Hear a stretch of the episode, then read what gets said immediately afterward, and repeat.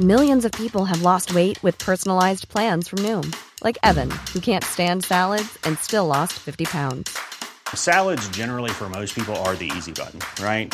For me, that wasn't an option. I never really was a salad guy. That's just not who I am. But Noom worked for me. Get your personalized plan today at Noom.com. Real Noom user compensated to provide their story. In four weeks, the typical Noom user can expect to lose one to two pounds per week. Individual results may vary. Many of us have those stubborn pounds that seem impossible to lose, no matter how good we eat or how hard we work out. My solution is PlushCare. PlushCare is a leading telehealth provider with doctors who are there for you day and night to partner with you in your weight loss journey. They can prescribe FDA-approved weight loss medications like Wegovy and Zepbound for those who qualify. Plus, they accept most insurance plans. To get started, visit plushcare.com slash weight loss. That's plushcare.com slash weight loss. The Opinion Line on Cork's 96 FM. Spend a third of our life, approximately a third of our life, tucked up in bed, sleeping. Are we doing enough of it? Are we doing it well? If you work shifts in particular, how's your sleep? Someone said to me recently, we're talking about sleep just in, in, in the office here, because uh, I'd said after a few, I was very tired. And I, I, brought up this thing that I have that I, I, I only sort of admitted it to myself recently. I probably haven't slept well on a Sunday night in 20 years. And the other night, we came home from holidays after a very long day flying and travelling and dragging and hauling of luggage and stuff. I didn't sleep well at all that night. It's like Sunday night on steroids. Um, sleep was described recently in a thing I was reading as a skill rather than something we have to do. And you can get better at it. You can teach yourself to sleep better. Let's talk to Motty Varghese. Motty is a respiratory therapist, but also a sleep technologist and sleep physiologist. And and we'll start there, Motty, if we could please. Is sleep a skill rather than just something we, we, we do as part of our day? Morning. Uh, good morning to you, and good morning to all the listeners as well. I think what I would like to see is to see sleep as a natural process and it happens no matter what. And all we need to do is to nurture that process by engaging in the right habits or the right behaviors that are associated to sleep and also keeping the right beliefs about sleep. Because it's when we ha- when we form unhelpful beliefs or dysfunctional beliefs about sleep we tend to become anxious about it. And as we become anxious we become alert. And then that results in a poor night's sleep. So we need to focus on three factors. One is optimal habits. But habits alone don't bring a good night's sleep. We also need more helpful functional beliefs about sleep and also some relaxation practices that help us to be relaxed and calm closer to our bedtime. Yeah. Shift work in particular, people working shifts. There was a stat on your Instagram that uh, 59% of night shift workers are surviving on less than seven hours and day shift workers, it's a much smaller percentage like yeah. night shifts, people who have long commutes to work, a long commute makes the, the working day much, much longer. It, yeah. It, sleep and shifts, how important is that?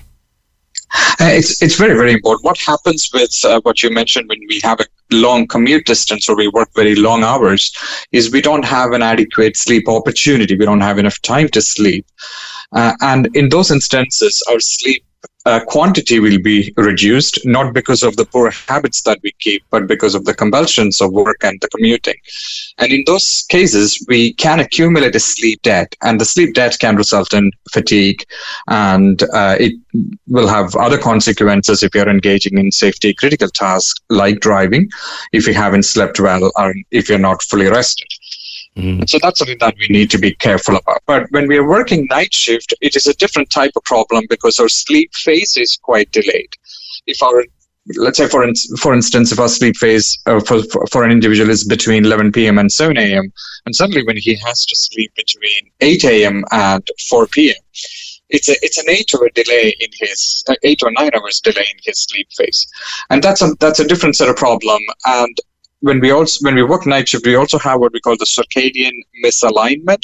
We are supposed to stay awake during the daytime and sleep at nighttime. And when we try to do the exact opposite of it, it results in the misalignment. And we have to focus more on reshaping the pattern of our light exposure to sleep, to optimize our sleep as much yeah. as we can uh, to sleep during the daytime. I'll come. I'll come to light in a sec because I know you're you're a big advocate of controlling sure. the light and how you handle the sure. light. But take someone like a guard or a nurse uh, as a particular example, yeah. Like guards have to work a certain number of nights, so you could go, or yeah. or nurses the same. You might have one week in four, and you're on nights. Like that's a total yeah. disruption of normality, isn't it? One week in four, you got to twist your whole pattern around to work nights and sleep by day. That's very hard to get used to. Yes, it is. But what we need to f- consider then is to gradually adapt to the night shift before we actually starts the night shift itself. So in the last uh, for, for two or three nights before you go on the night shift, start going to bed later instead of going to bed at your usual bedtime of 11 p.m. Do that for uh, uh, go to bed at 12 midnight for one or two nights, and then 1 a.m. for one or two nights, and 2 a.m. for one or two nights. So you you're gradually adapting yourself to sleeping at night, uh, sleeping during the daytime, instead of trying to shift from 11 p.m. to 8 a.m. Mm. So a gradual acclimatization would be would be helpful, and also reducing our light exposure in the last couple of hours of the night shift. And also, as we finish the night shift, to reduce the light as much as we can. There are safety concerns where people have to take responsibility for. Um, and if, you if they're feeling very sleepy before they leave work, maybe take a 10 or 15 minutes now. Uh, but try and reduce the light exposure in the morning to protect the sleep hormone that we have uh, at the end of a very long night uh, yeah. and to make use of that to initiate sleep when they get home. Yeah, you talk a lot about light uh, and the control of, of light. Do, do I get the sense from what you say, Motty, that light is the enemy of sleep in a way? Uh, light and darkness gives the body the natural cue. It indicates to the body what time of the day it is. So naturally, if you, if you look at the prehistoric time, there's no artificial light exposure. And as the sun said, there was lack of light and the body identified that as a time to go to bed and sleep and it made it sleepy and then sleep uh, followed. And that, that's what we need to consider that we have to reduce light exposure at least in the last one or two hours uh, before our bedtime to send the right signal to the body that it is evening time. So the body will kickstart the production of certain sleep hormones like melatonin, yeah. which is naturally produced in us, uh, and which will make us sleepy and and results in sleep. Yeah. I'm going to try and tidy up this phone line a little bit, uh, Motty, because there's a few things that I want to, to chat more to you about, particularly light. And we're at that time of the year now where we're in summertime or daylight saving time and all of that. We've more light in the evening and more light in the morning, and, and what we might do about that, and what you think about something like changing from summer to winter time. Should we actually do that, and how it might affect our sleep? We're just going to, we're just working on tidying up that that phone line. I'm chatting with Motty Varghese. He is a sleep physiologist uh, and an expert in the study of sleep, um, based uh, in in in. in um, in St James's Hospital for a number of years, but uh, yeah, let's. Is he back? He is back on online more. So, yeah. Motty, thanks for that. Thanks for your patience no there. So, the, the, the, let's deal about. We're, we're in the brightest part of the year uh, right now. Um, these couple of months. Now, I, I always say to people, I am a creature of the light. I hate okay. I hate the dark of winter. I hate getting okay. up in the dark. I hate coming home in the dark. I love yeah. the bright of summer, but it can affect your sleep. And uh, that is right. It it can when we have the very long days. So, so uh, and also it depends on what is our chronotype, whether we are a morning type people or evening type people or somewhere in the middle. Uh, and the evening type people will have a tendency to go to bed at a later time and wake up at a later time in the morning. So if they are getting a lot of light exposure in the evening time, the sleep phase is going to be pushed uh, forward or it's going to be delayed further, and which is something that we should try and avoid because 1 a.m. as it is, it's late.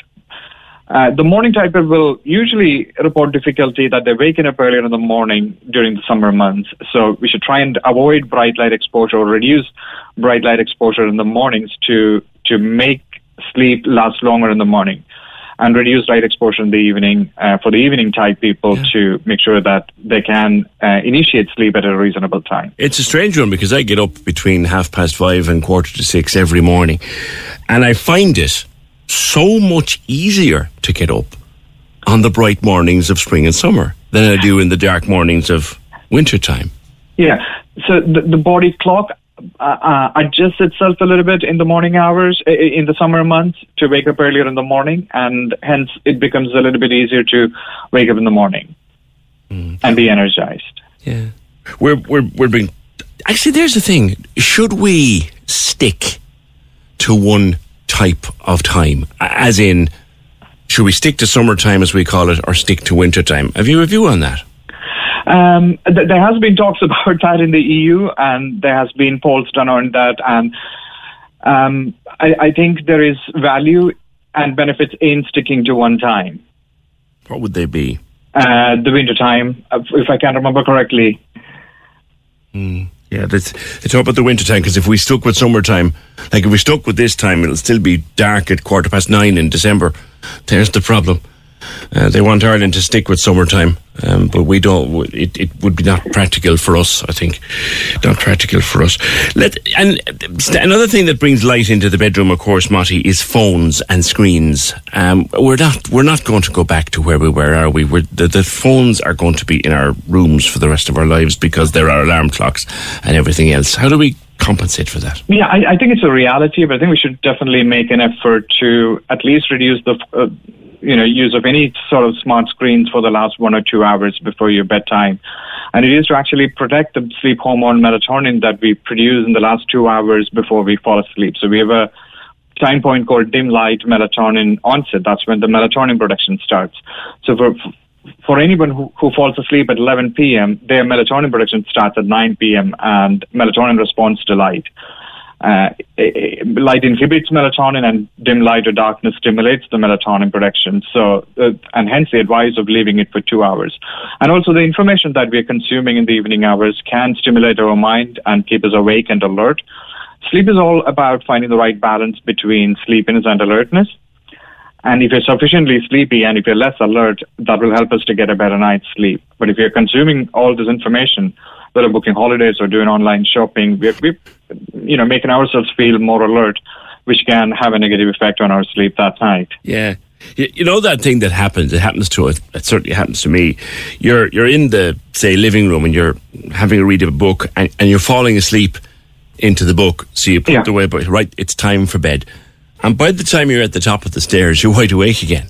Yes, so uh, taking that little nap before your bedtime, also very close to your bedtime, is like having a snack before your main meal, and it takes your appetite off. So we are building up our sleep drive or sleepiness, or we can call it our appetite for sleep while we're staying awake. And when we use that, when we take that nap, we're using some of that sleep drive that we were building up, and then we don't have enough time before we uh, go to bed again if it is too close to our bedtime.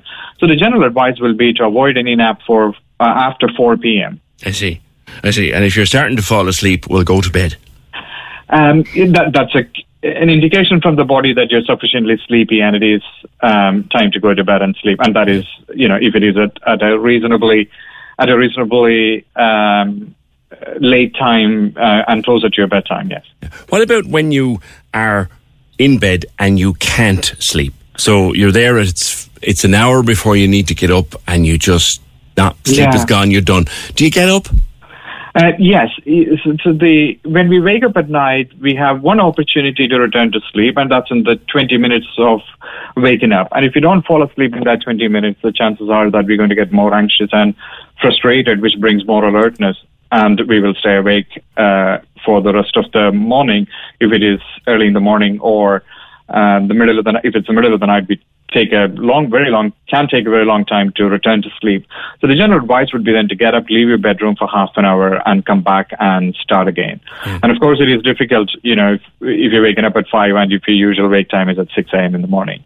But do give yourself an opportunity to, to return to sleep and, you know, be mindful in bed, be, uh, without having a lot of, um, anxious thoughts and see whether you return to sleep until, until 6 a.m. If you have a particular time that you need to get up, and this again is coming from personal experience. Sure. A, a while back, I changed my time because I was setting the alarm every morning for about five minutes to six, and then I realised I was really sluggish. But one morning, I had to be in a lit- here a little bit early. So I set the alarm for 20 minutes earlier and I found, hey, it was a lot easier to get up. What's Yeah. going on there? Yeah, it's very possible that you, you woke up at the end of a sleep cycle um, when you set the alarm earlier. I'm not asking people, members of public, to uh, set the alarm to an earlier time, but you know if we can, Can you experiment though? the- Can you experiment with your getting up time? we, we can if we can if we don't set an alarm uh, and if we wake up naturally at a certain time, that can be uh, at the end of a sleep cycle. And that, that, would be our usual bedtime. But a lot of us will be carrying a small amount of sleep debt. So if you can take a sleep holidays, you know, a lot of people are taking um, summer holidays. So, you know, don't set an alarm for two or three mornings and see what time you wake up. And after you pay off your sleep debt, you will start waking up at an earlier time. And we can assume that that is your natural wake up time then. And then adjust the alarm accordingly. I see, I see. Of course, stress doesn't help. If you've stress of any kind, it doesn't help you to sleep. Um, unfortunately, it doesn't because we, re- we release those stress hormones like adrenaline and cortisol, which brings alertness always. Um, and and it, yeah, so it's it, we want to feel sleepy, we want to feel calmer and relaxed, and that's why the relaxation practices before our bedtime will always be helpful to uh, reduce the effect of that and be more calmer. Why, why, why can you suddenly wake up all stressed at three o'clock in the morning? Why? Yeah, yeah. And sometimes our brain gets conditioned to wake up at a certain time in the morning. And when we wake up uh, at 3 a.m., for instance, we'll have all these thoughts on what to do the next day or things that happened in the past. And, and it is essentially becoming a time to have a meeting with ourselves. And what we need to try and do is to actually, we, we need a meeting, but not at 3 a.m. in the morning. So move the meeting time to another time uh, the evening before. So we advise people to engage in some journaling practices to reflect on their day and also make plans for the next day and also rationalize their anxieties while they're doing the journaling um, early in the evening the previous uh, the previous evening. Yeah. So if you find your sleep being disturbed by something that you could have written down during the day, then write it down. It's it's a process of putting our day to bed before we go to bed at night, essentially. I So once we can deal with all those thoughts, it will help to reduce the intensity of those thoughts, at least, even if they don't go away fully. And over several weeks, your brain will learn that you know three in the morning is not the best time to have a meeting with ourselves, and there is a set time uh, for that, and that that that helps always. Sleeping pills, lastly, are they any good? I remember one time asking a doctor for one, and he said, Hold on a while now, because I'm having trouble sleeping. He says, Do you want to sleep or do you want to rest? Yeah, yeah. Um, the sleep medication, there are different views on sleep medications.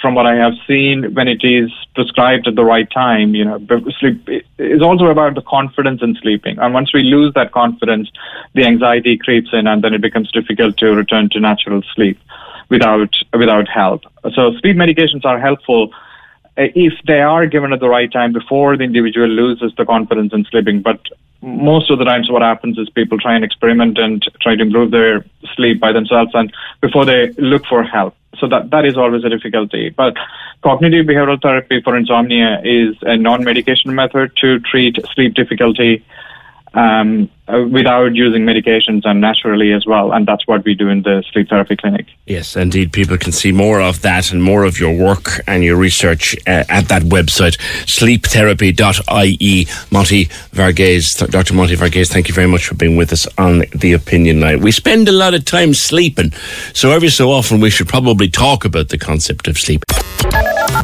Cork's 96 FM. Imagine the softest sheets you've ever felt. Now imagine them getting even softer over time. That's what you'll feel with Boll and Branch's organic cotton sheets. In a recent customer survey, 96% replied that Boll and Branch sheets get softer with every wash. Start getting your best night's sleep in these sheets that get softer and softer for years to come. Try their sheets with a 30-night guarantee. Plus, get 15% off your first order at bollandbranch.com. BUTTERY. Exclusions apply. See site for details. Planning for your next trip? Elevate your travel style with Quince. Quince has all the jet setting essentials you'll want for your next getaway, like European linen, premium luggage options, buttery soft Italian leather bags, and so much more. And is all priced at 50 to 80% less than similar brands. Plus, Quince only works with factories that use safe and ethical manufacturing practices. Pack your bags with high-quality essentials you'll be wearing for vacations to come with Quince. Go to quince.com slash pack for free shipping and 365-day returns.